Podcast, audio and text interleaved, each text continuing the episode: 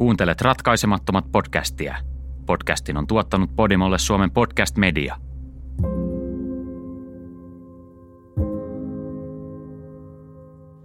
...1990-luvun alussa alkoi levitä urbaani legenda koko yhdistyneessä kuningaskunnassa.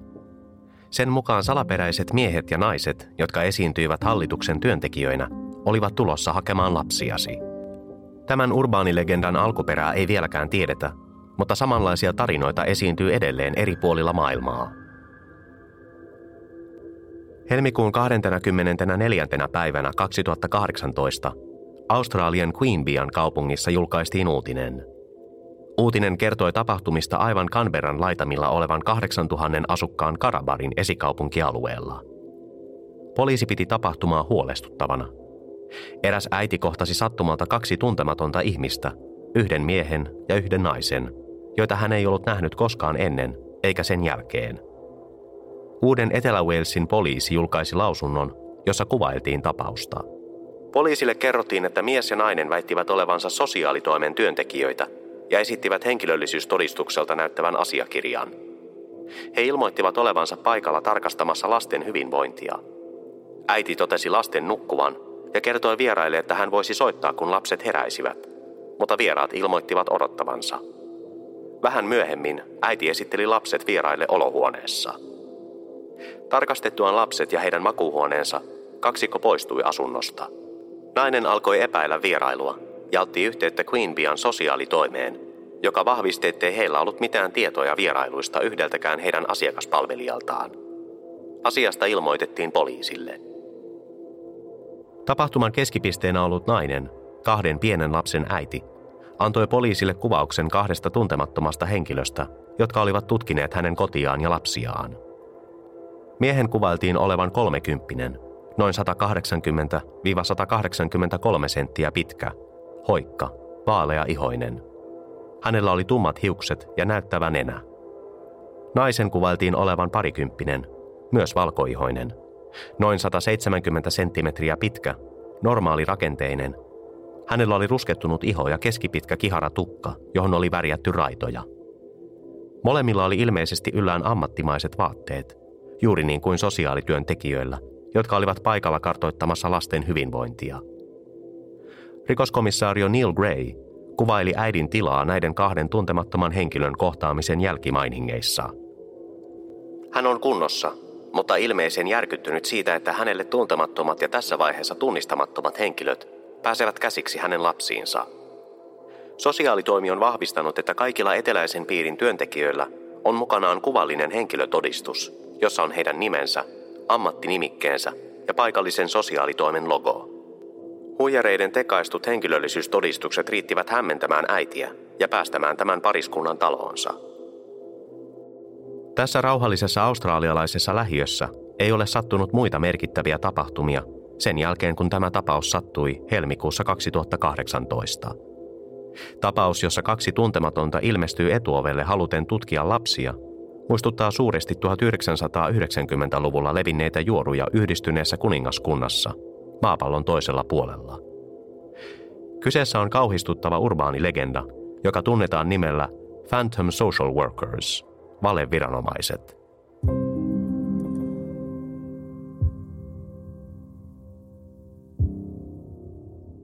Vuoden 1990 talvella eräs Elizabeth Coupland esitti väitteitä, joita monet pitävät tämän urbaanilegendan alkuna. Kaksi naista koputti Couplandin kotiin Sheffieldissä Englannissa. He väittivät olevansa National Society for the Prevention of Cruelty to Children järjestöstä, joka tunnetaan myös nimellä NSPCC. Kyseessä on brittiläinen lastensuojelujärjestö. Elizabeth oli huolissaan, että hänen lapsensa olivat vaarassa – ja huoli sai hänet avaamaan ovensa ventovieraille. Naiset tutkivat Elisabetin kuusivuotiaan ja alle kuuden kuukauden ikäisen vauvan. Pian nämä kaksi naista poistuivat. Elisabeth vain toivoi, ettei mitään muuta tapahtuisi NSPCCn vierailun suhteen. Pari päivää myöhemmin yksi naisista kuitenkin palasi toisen työntekijän kanssa. He kertoivat Elisabetille, että lapset olisi määrä viedä sijoituskotiin. Tämä järkytti äitiä suuresti. Kun Elizabeth Copeland uhkasi soittaa poliisille, Nämä kaksi valeviranomaista ilmeisesti pakenivat, mitä erässä julkaisussa kutsuttiin diplomaattiseksi vetäytymiseksi. Yllättävää kyllä, NSPCC ei tiennyt mitään näistä kahdesta vierailusta ja totesi, ettei yksikään järjestön virkamiehistä ollut käynyt Elizabeth Couplandin luona kyseisenä päivänä. Hätääntyneen äidin väitteiden todenperäisyyttä ei koskaan selvitetty – Tiedossa on kuitenkin, että poliisi tutki tapauksen, eikä löytänyt todisteita siitä, että yksikään alueen hallituksen virkamies olisi syyllistynyt väärinkäytöksiin. Tapaus oli alkusysäys vastaaville kohtaamisille, jotka alkoivat yleistyä yhdistyneessä kuningaskunnassa noihin aikoihin. Operaatio Child Care käynnistettiin vuonna 1990 Etelä-Yorkshirein Kreivikunnassa, johon Sheffieldin kaupunki kuuluu. Elizabeth Couplandin väitteiden ja muiden samankaltaisten väitteiden vuoksi perustettiin operaatio Child Care, jonka tarkoituksena on torjua sosiaalityöntekijöiden tai sellaisiksi tekeytyvien ihmisten tekemiä lapsikaappauksia ja hyväksikäyttöä. Rikoskomissaario David Fossin johtama operaatio perustui 23 eri poliisilaitoksen ja viraston yhteistyöhön, jotka toimivat yhdessä laajamittaisessa hankkeessa. Foss totesi myöhemmin, että operaation suurimmat vaikeudet johtuivat siitä, että ihmiset uskoivat tiedotusvälineiden huhuihin ilman mitään todisteita. Myöhemmin hän sanoi myös, että vaikka hän uskoi monien ilmoitusten voiman olla aitoja, ne olivat yleensä jonkin verran liioiteltuja. Skotlannin poliisilaitos osallistui myös operaatio Childcareen.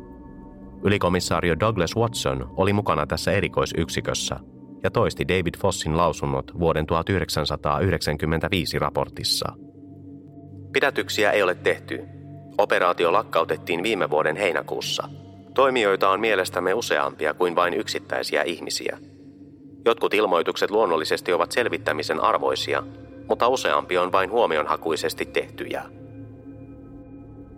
Elizabeth Couplandin ja muiden vanhempien väitteistä huolimatta näyttää siltä, että poliisi ei ollut saanut juurikaan todisteita, joiden perusteella tutkintaa olisi voinut suorittaa. Väitettiin, että hämäräperäiset ihmiset kyselivät lasten perään, mutta tiedotusvälineet alkoivat verrata heitä Menin Black-elokuvaan. Niitä pidettiin huijauksena. Operaatio Childcarein kanssa työskennellyt seksuaalirikoskonsultti Ray Wire antoi lausunnon tapausten rakenteesta. Perheen ovelle saapui tuntemattomia valeviranomaisia keskellä päivää ja niin edelleen. Tällaisen suunnitelman toteuttaminen on uskomattoman riskialtista. Myöskään ainuttakaan lasta ei varsinaisesti viety, vaikka joitakin lapsia tutkittiin – mitä ihmettä oli tekeillä? Lapsia napataan monilla muillakin tavoilla.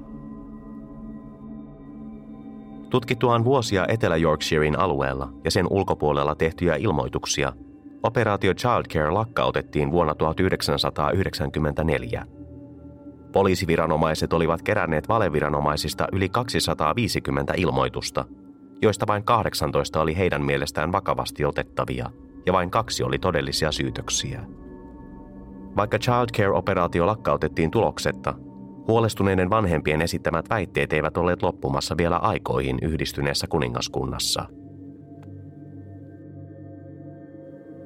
Anne Wiley oli toinen nuori äiti, joka esitti samanlaisen väitteen kuin Elizabeth Copeland. Ventovieras halusi tutkia hänen poikaansa. Tämä tapahtui yli 200 kilometrin päässä Copelandin kodista, skotlantilaisessa Hamiltonin kaupungissa – Lokakuussa 1994 vieras saapui Annin kodin takaovelle ja halusi päästä arvioimaan hänen taaperonsa kuntoa ja elinoloja. Minusta oli aluksi outoa, että hän päätti tulla takaoven kautta. Nainen sanoi olevansa uusi terveydenhoitaja ja tulevansa tarkistamaan lapseni potilastiedot. Poikani oli ollut sairaalassa. Hänellä on astma. Kysyin naiselta jonkinlaista henkilöllisyystodistusta ja hän sanoi jättäneensä sen autoon mitä yleensä kotikäyntejä tekevät terveydenhoitajat eivät tekisi. Vilkaisin autoon ja näin siellä tupakoivan miehen. Pidin sitä varsin outona. On kummallista, että terveysviranomaiset tupakoisivat noin avoimesti. Kysyin naiselta poikani nimeä ja hän epäröi. Mutta sitten hän otti esiin kansion. En tiedä oliko se aidosti poikani kansio, mutta nainen näytti tietävän kaikki pojan terveystiedot. Kuinka kauan hän oli viimeksi ollut sairaalassa – ja niin edespäin. Hän jutteli poikani kanssa, mutta ulkona satoi kaatamalla vettä, joten pyysin kaikkia sisään olohuoneeseen. Vein poikani sisälle ja nainen lähti. Anne Wiley kuvaili naisen olleen parikymppinen, noin 180 senttinen, hoikkarakenteinen. Hänellä oli vaaleanruskeat hiukset ja oikean silmän alla jokin jälki.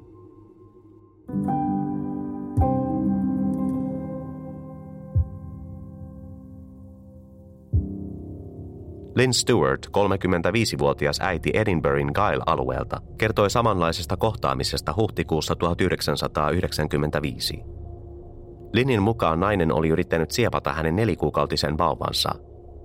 Lin kertoi, että fiksusti pukeutunut nainen oli tarttunut hänen tyttärensä ja yrittänyt karata hänen kanssaan. Lin oli joutunut taistelemaan vastaan. Hän väitti lyöneensä naista saadakseen lapsensa takaisin. Tapauksesta ilmoitettiin poliisille ja se yhdistettiin aluksi muihin alueella tehtyihin sieppausyrityksiin.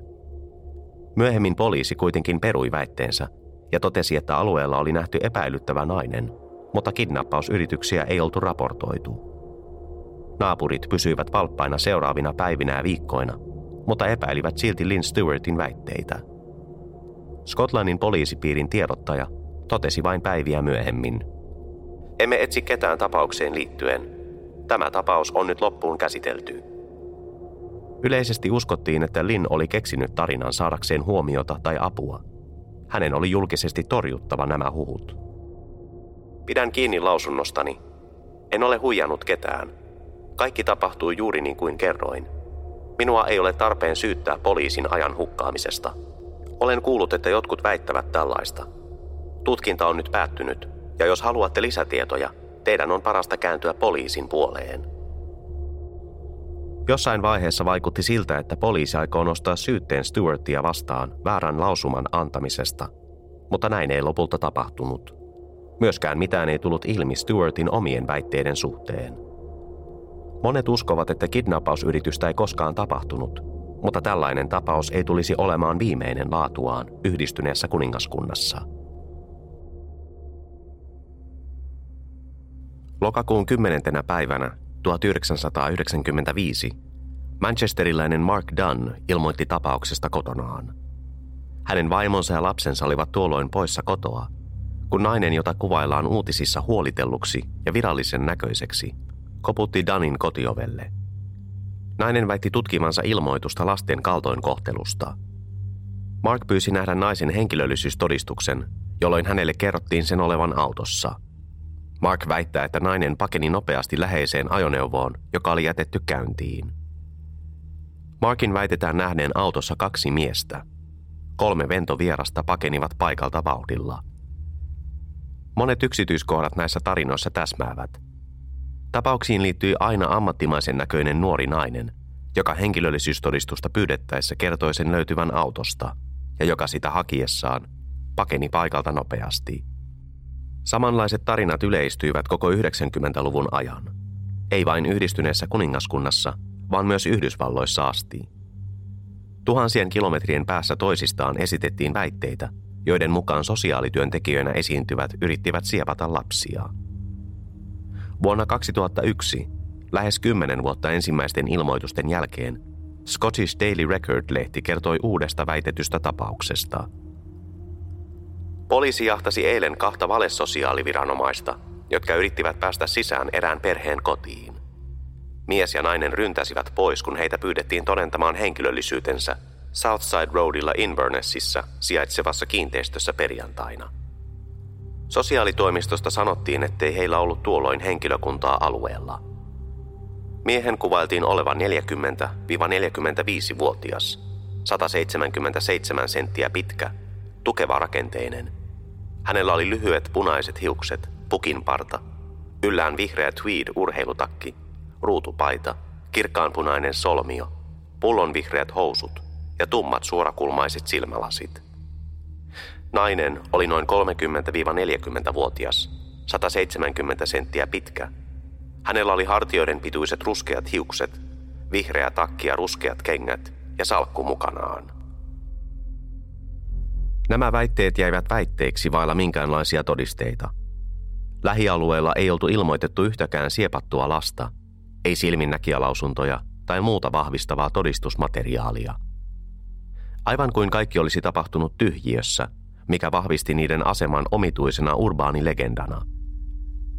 Tohtori Bill Thompson, Readingin yliopistossa työskentelevä rikostekninen kriminologi, joka auttoi 90-luvun puolivälissä Child Care-operaatiossa, jakoi ajatuksiaan tämän poikkeuksellisen ilmiön mahdollisista tekijöistä. Hän määritteli sen takana olevat ihmiset neljään eri ryhmään kuuluviksi. Jotkut ovat pedofiileja, jotkut epävakaita naisia. Kolmas henkilö on omasta mielestään oikeutettu tutkimaan lasten hyväksikäyttötapauksia. Neljäs ryhmä ovat kopioijat. Heillä ei ole mitään parempaa tekemistä. On mahdollista, että toiseen ryhmään kuuluu myös esimerkiksi lapsensa menettäneitä aikuisia. Se voi olla joku, joka haluaa niin sanotusti lainata vauvaa, tai joku, joka haluaa uskotella vauvan olevan hänen omansa. Toiset taas haluavat saada huomiota, apua tai sympatiaa. Vanhempien väitteisiin on hyvin helppo suhtautua skeptisesti. Lopulta yksikään ilmoituksista ei johtanut rikossyytteeseen – Poliisi ei koskaan saanut selville ketään tiettyä epäiltyä väitetyistä tapauksista.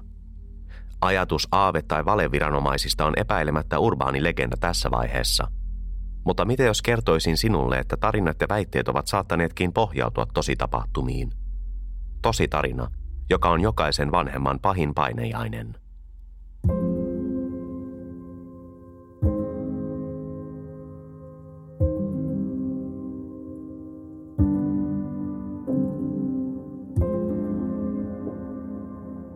Heinäkuussa 1986, vuosia ennen valeviranomaisilmiön syntymistä, nuori äiti huomasi mustelmia pikkulapsensa käsivarsissa.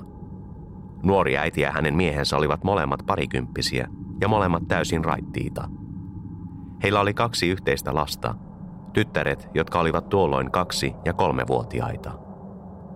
Toisen tyttären käsivarren mustelmat olivat todennäköisesti aiheutuneet hänen leikkiessään esikoulussa – vaikka tämä oli varsin looginen selitys, terveydenhoitaja koki silti aiheelliseksi ihmetellä asiaa tapaamisessa vanhempien kanssa. Lapset tuotiin sairaalaan lisäarviointia varten, ja heille annettiin niin sanottu turvapaikkamääräys. Tämä tarkoitti, että lapsista tuli tilapäisesti valtion holhottavia, kun viranomaiset yrittävät selvittää, oliko heitä pahoinpidelty tai laiminlyöty.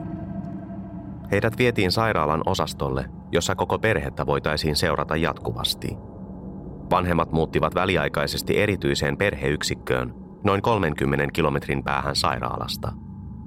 Jos he kieltäytyisivät, oli mahdollista, että heidän kaksi lastaan otettaisiin pysyvästi huostaan.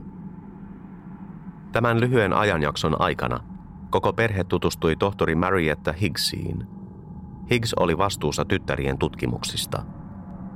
Tohtori Higgsistä oli tullut hiljattain refleksiperäisen anaalidilataation tai RADNn kannattaja. Tutkimus on juuri sitä, miltä se kuulostaa.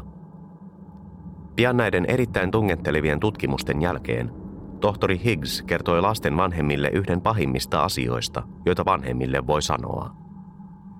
Mielestäni on sopiva aika kertoa teille epäilykseni. Epäilen vahvasti, että vanhinta tytärtänne Lindsaytä on seksuaalisesti hyväksikäytetty. Sekä Lindsay että hänen pikkusiskonsa joutuisivat käymään läpi useampia toimenpiteitä, joissa tohtori Higgs testasi RADIin lääketieteellisiä teorioita. Kahden lapsen äiti ja isä pidätettiin, ja he valmistautuivat rikosoikeuden käyntiin, jota ei koskaan tultaisi käymään. Syytteitä ei lopulta nostettu, mutta heidän kaksi tytärtään asuivat sijaiskodissa 17 kuukauden ajan. Tuon puolentoista vuoden aikana perhe alkoi odottaa kolmatta lasta – koska he kuitenkin pelkäsivät vireillä olevaa oikeudenkäyntiä, he päättivät tehdä abortin raskauden alkuvaiheessa. Vanhemmat eivät halunneet, että myös uusi lapsi joutuisi elämään sijaisperheessä. Tyttäret vaihtelivat sijaisperheiden ja sosiaalihuollon välillä, ja vuosien varrella on sanottu, että tytöt olivat lähellä tulla lopullisesti huostaan otetuiksi. Sijaiskodeissa ollessaan tyttöjen oli jatkuvasti käytävä lääkärin ja sosiaalityöntekijöiden luona varmistamassa, ettei heitä pahoinpidelty tai laiminlyöty. Toisen RAD-tutkimuskierroksen aikana tohtori Marietta Higgs ja hänen kollegansa tulivat siihen tulokseen, että tyttöjä oli käytetty seksuaalisesti hyväksi sijaiskodissa. Sijaisperhe, jolla oli kolme omaa tytärtä, joutui tämän väitteen kohteeksi.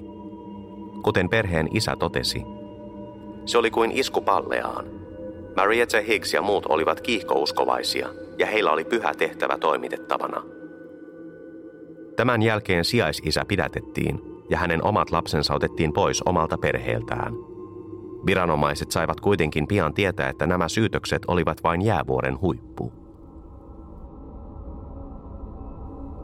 Marietta Higgs, kolmekymppinen australialaislääkäri, sai tietää refleksiperäisestä peräaukon laajentamismenetelmästä lääketieteellisessä konferenssissa 1980-luvun puolivälissä. Tätä menetelmää emme käsittele tässä sen tarkemmin. Menetelmästä löytyy tietoa kyllä netistä. Lyhyesti sanottuna kyseessä oli fysiologinen testi, jonka tarkoitus oli tunnistaa seksuaalisen hyväksikäytön uhreja. Tohtori Marietta Higgs otti RAD-testin käyttöön omissa tutkimuksissaan ja puolen vuoden päästä hänet siirrettiin Middlesbroughin yleissairaalaan, jossa hän työskenteli yhdessä toisen lastenlääkärin, tohtori Jeffrey Wyattin kanssa. Tohtori Wyatt oli myös menetelmän kannattaja. He ottivat RAD-testin käyttöön säännöllisesti loppuvuonna 1986. Vuoden 1987 helmikuun ja heinäkuun välisenä aikana Clevelandin piirikunnassa todettiin 121 lasta seksuaalisesti hyväksikäytetyksi testin perusteella. Tämä oli dramaattinen nousu tapausten määrässä. Normaalisti sosiaalityöntekijöiden tutkittavaksi tuli 25-40 hyväksikäyttöilmoitusta kuukaudessa, mutta nyt määrä oli noussut noin sataan. Toukokuussa 1987 tehtiin 81 pahoinpitelyilmoitusta ja kesäkuussa niitä oli 110. Niistä 121 lapsesta, joiden todettiin RADIin perusteella joutuneen seksuaalisesti hyväksikäytetyiksi kodeissaan, 67 tehtiin valtion holhottavia ja 27 annettiin sijaiskotimääräys. Eli heidät oli määrä sijoittaa uusiin perheisiin väliaikaisesti. Näin suuri lisäys herätti huomiota – erityisesti niiden perheiden keskuudessa, joita asia koski.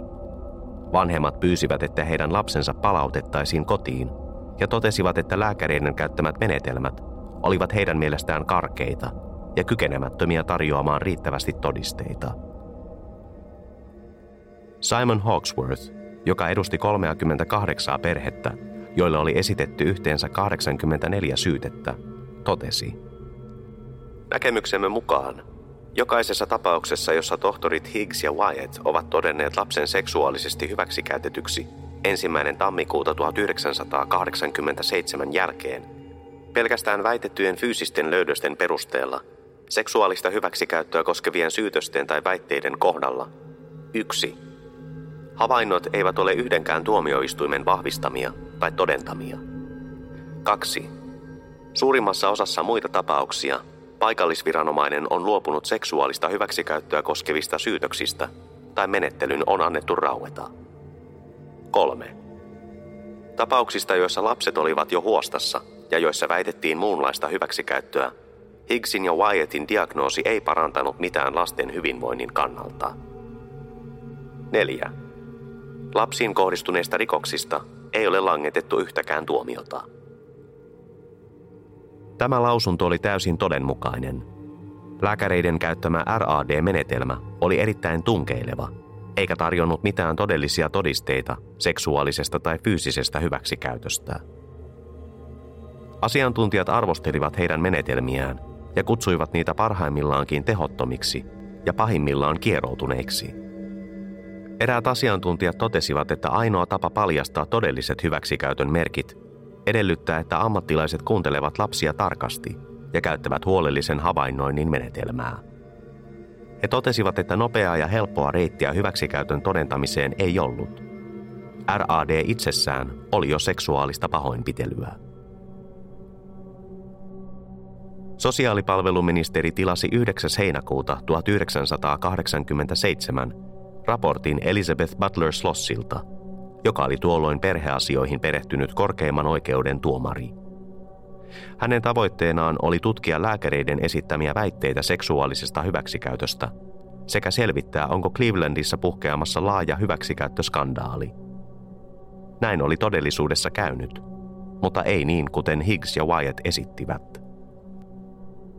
Heinäkuussa 1988 julkaistiin tuomari Butler Slossin raportti. Vaikka raportin lähestymistapa oli suhteellisen neutraalia, siinä tehtiin hyvin selväksi, että lääkäreiden esittämät seksuaalista hyväksikäyttöä koskevat syytökset olivat hyvin epäselviä. Marietta Higgs ja Jeffrey Wyatt olivat erehtyneet. Clevelandin virastot yrittävät aidosti puuttua näihin ongelmiin. Keväällä 1987 yritys epäonnistui. Raportissa kritisoitiin näitä kahta lääkäriä liiallisesta luotosta epätavallisiin menetelmiin ja todettiin, että muut menetelmät olivat parempia kuin lastenlääkäriparin suorittamat perusteettomat RAD-testit. Raportti tuli tunnetuksi fraasista Kuunnelkaa lapsia, jossa korostettiin fyysisten tutkimusten sijaan neuvontaa ja terapiaa lasten kokemien traumojen ja pahoinpitelyn määrittämiseksi. Siinä todettiin myös, että lapsia ei pitäisi koskaan altistaa toistuville fysiologisille tutkimuksille, varsinkaan niin tunkeileville kuin Clevelandissa käytetyt RAD-testit. Erityisesti Butler Sloss-raportissa todettiin, että suurin osa lääkäreiden esittämistä väärinkäytösväitteistä olivat perusteettomia. Kaikki muut, paitsi 27 lasta, palautettiin kotiin perheidensä luokseen. Tämän raportin jälkeen tohtori Marietta Higgs siirrettiin toiseen sairaalaan seuraavaan piirikuntaan. Hän halusi palata töihin skandaalin päätyttyä, mutta hänen maineensa teki hallaa hänen uralleen. Sittemmin hän on jatkanut työtään lastenlääkärinä Kentissä. Sekä hän että tohtori Jeffrey Wyatt jatkoivat töitä julkisissa sairaaloissa skandaalin jälkeen 1980-luvun jälkipuoliskolla – Tohtori Wyatt työskenteli James Cookin yliopistollisessa sairaalassa jonkin aikaa. Hänen tämänhetkisestä olinpaikasta ei ole varmaa tietoa. Tapahtumaketju, joka lopulta tuli tunnetuksi Clevelandin hyväksikäyttöskandaalina, johti lopulta vuoden 1989 Children's Act-lakiin. Virastoille suunnattiin paljon enemmän resursseja ja toimia lasten hyväksikäytön ehkäisemiseen – Tapaus johti jopa operaatio Childcareen moniosastolliseen operaatioon, josta kerrottiin tämän jakson alkupuoliskolla. Monet ovat sitä mieltä, että Higgsin ja Wyattin toteuttamat toimet olivat johtaneet huhuihin valeviranomaisista. Monet ajattelivat, että lääkäreiden suoltamat tekosyyt, joiden varjolla lapsia otettiin huostaan, oli tehnyt heistä kauhukuvia monien perheellisten keskuudessa. Vuosia skandaalin ratkaisemisen jälkeen Monet lapsista, jotka oli viety kodeistaan kahden lastenlääkärin suosituksesta, nostivat kanteen paikallisia viranomaisia vastaan. He väittivät, että virkamiehet, joiden tarkoitus oli huolehtia heistä, olivat kohdelleet heitä huonosti ja heille tehdyt toimenpiteet olivat luonteeltaan lähes rikollisia. Selvityksestä huolimatta Marietta Higgs ei kadu toimiaan. Tuottaja Smitha Patel tapasi tohtori Higgsin muutama vuosi sitten – ja Patel kertoi tapaamisesta seuraavasti. Vielä tänäkään päivänä Marietta Higgs ei ole sitä mieltä, että hänen diagnoosinsa oli väärä.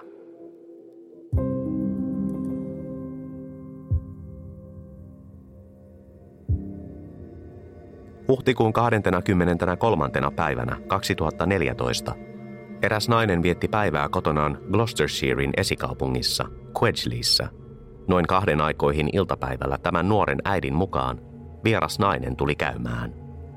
Hän väitti olevansa sosiaalipalveluista ja totesi, että hänen neljä kuukautta vanhan poikansa hyvinvointi huolestuttaa viranomaisia. Tämä noin parikymppinen nainen oli noin 180 senttinen. Hänellä oli tummat hartiamittaiset hiukset, uskottavalta näyttävä henkilökortti ja musta kansio mukanaan. Hän astui perheen kotiin ja tutki pikkulapsen nopeasti. Hän käytti stetoskooppia kuunnellakseen pojan sydämen sykkeen ennen lähtöä, ja kaikki näytti olevan kunnossa. Äiti otti kuitenkin yhteyttä viranomaisiin ja sai tietää, että sosiaalipalveluilla ei ollut tietoja hänen kotiinsa tehdystä käynnistä. Rikostutkija Andy Dangerfield Gloucestershirein poliisista kertoi tapauksesta. Emme tiedä, mikä motiivi toimijalla oli – mutta tämä on selvästi hyvin huolestuttavaa. Tutkimukset jatkuvat edelleen. Olemme käyneet alueen taloissa varoittamassa paikallisia asukkaita ja kehotamme kaikkia olemaan valppaina. Tapahtuman keskipisteenä ollut nuori äiti auttoi luomaan piirroksen naisesta, joka oli tullut tarkastamaan hänen poikaansa, ja piirros julkaistiin paikallisissa tiedotusvälineissä. Tähänkään päivään mennessä tapauksesta ei ole saatu mitään selville, ja monet ovatkin miettineet, onko tämäkin vain jonkun ihmisen mielikuvituksen tuotetta, vai onko kyse jostain aivan muusta. Peter Rogerson, joka kirjoitti Magonia-nimiseen lehteen seksuaalitraumoja käsittelevän artikkelin, oli avoimesti skeptinen. Hän kirjoitti vuonna 1991. Tarinat valeviranomaisista, tuntemattomista ihmisistä, jotka tietävät kaiken, ilmestyvät tyhjästä ja katoavat toimittuaan oudosti ja järjettömästi, ovat kuin kaikuja Menin Black skifikomedioista. Epäiltyjä ei ole, ketään ei saada kiinni, autojen rekisterinumeroita ei löydy. On mahdollista, että ajatus näistä valesosiaalityöntekijöistä juontaa juurensa yhdistyneessä kuningaskunnassa riehuneisiin lasten hyväksikäyttöä koskeviin väitteisiin. Näiden väitteiden mukaan tuhannet lapset ovat vuosien varrella joutuneet yhteiskunnan varjoissa toimivien salaliittojen uhriksi, joihin rikkaat ja kuuluisat joskus sekaantuvat.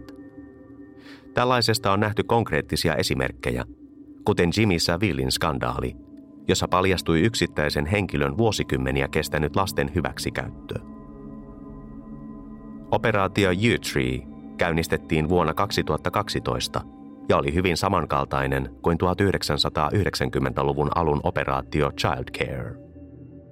Operaatio alkoi elämään pian omaa elämäänsä, kasvaen yksittäisestä tiedustelusta täysimittaiseksi rikostutkinnaksi.